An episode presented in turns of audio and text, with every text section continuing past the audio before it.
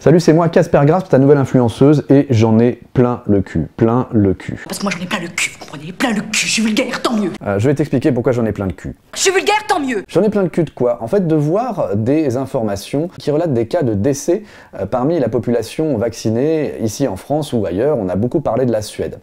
Ces informations sont tout à fait vraies, mais l'interprétation que certains en font est complètement fausse. Il ne s'agit en aucun cas de décès imputable à la vaccination. Depuis quelques jours, nombre d'internautes euh, à l'esprit critique euh, aiguisé alertent sur le risque de corrélation, et effectivement, le marché de l'information ne nous a pas épargnés. En général, ces articles prennent des pincettes. Ils font bien attention de ne pas laisser le biais de corrélation isolé. Néanmoins, c'est le titre de l'article et le chapeau éventuellement de l'article qui laissent un petit peu à désirer, et je reproche en aux rédactions qui se rendent coupables de ce genre de titre et de chapeau d'article complètement putaclic. C'est tout à fait malhonnête et le premier antivax venu, euh, en lisant l'article, doit être super déçu en fait.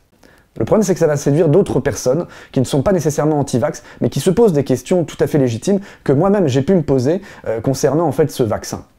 Je vais te donner quelques chiffres qui sont disponibles en quelques clics sur Google concernant en fait le nombre de décès que l'on pourra observer dans les semaines qui viennent et qui sont tout à fait normaux.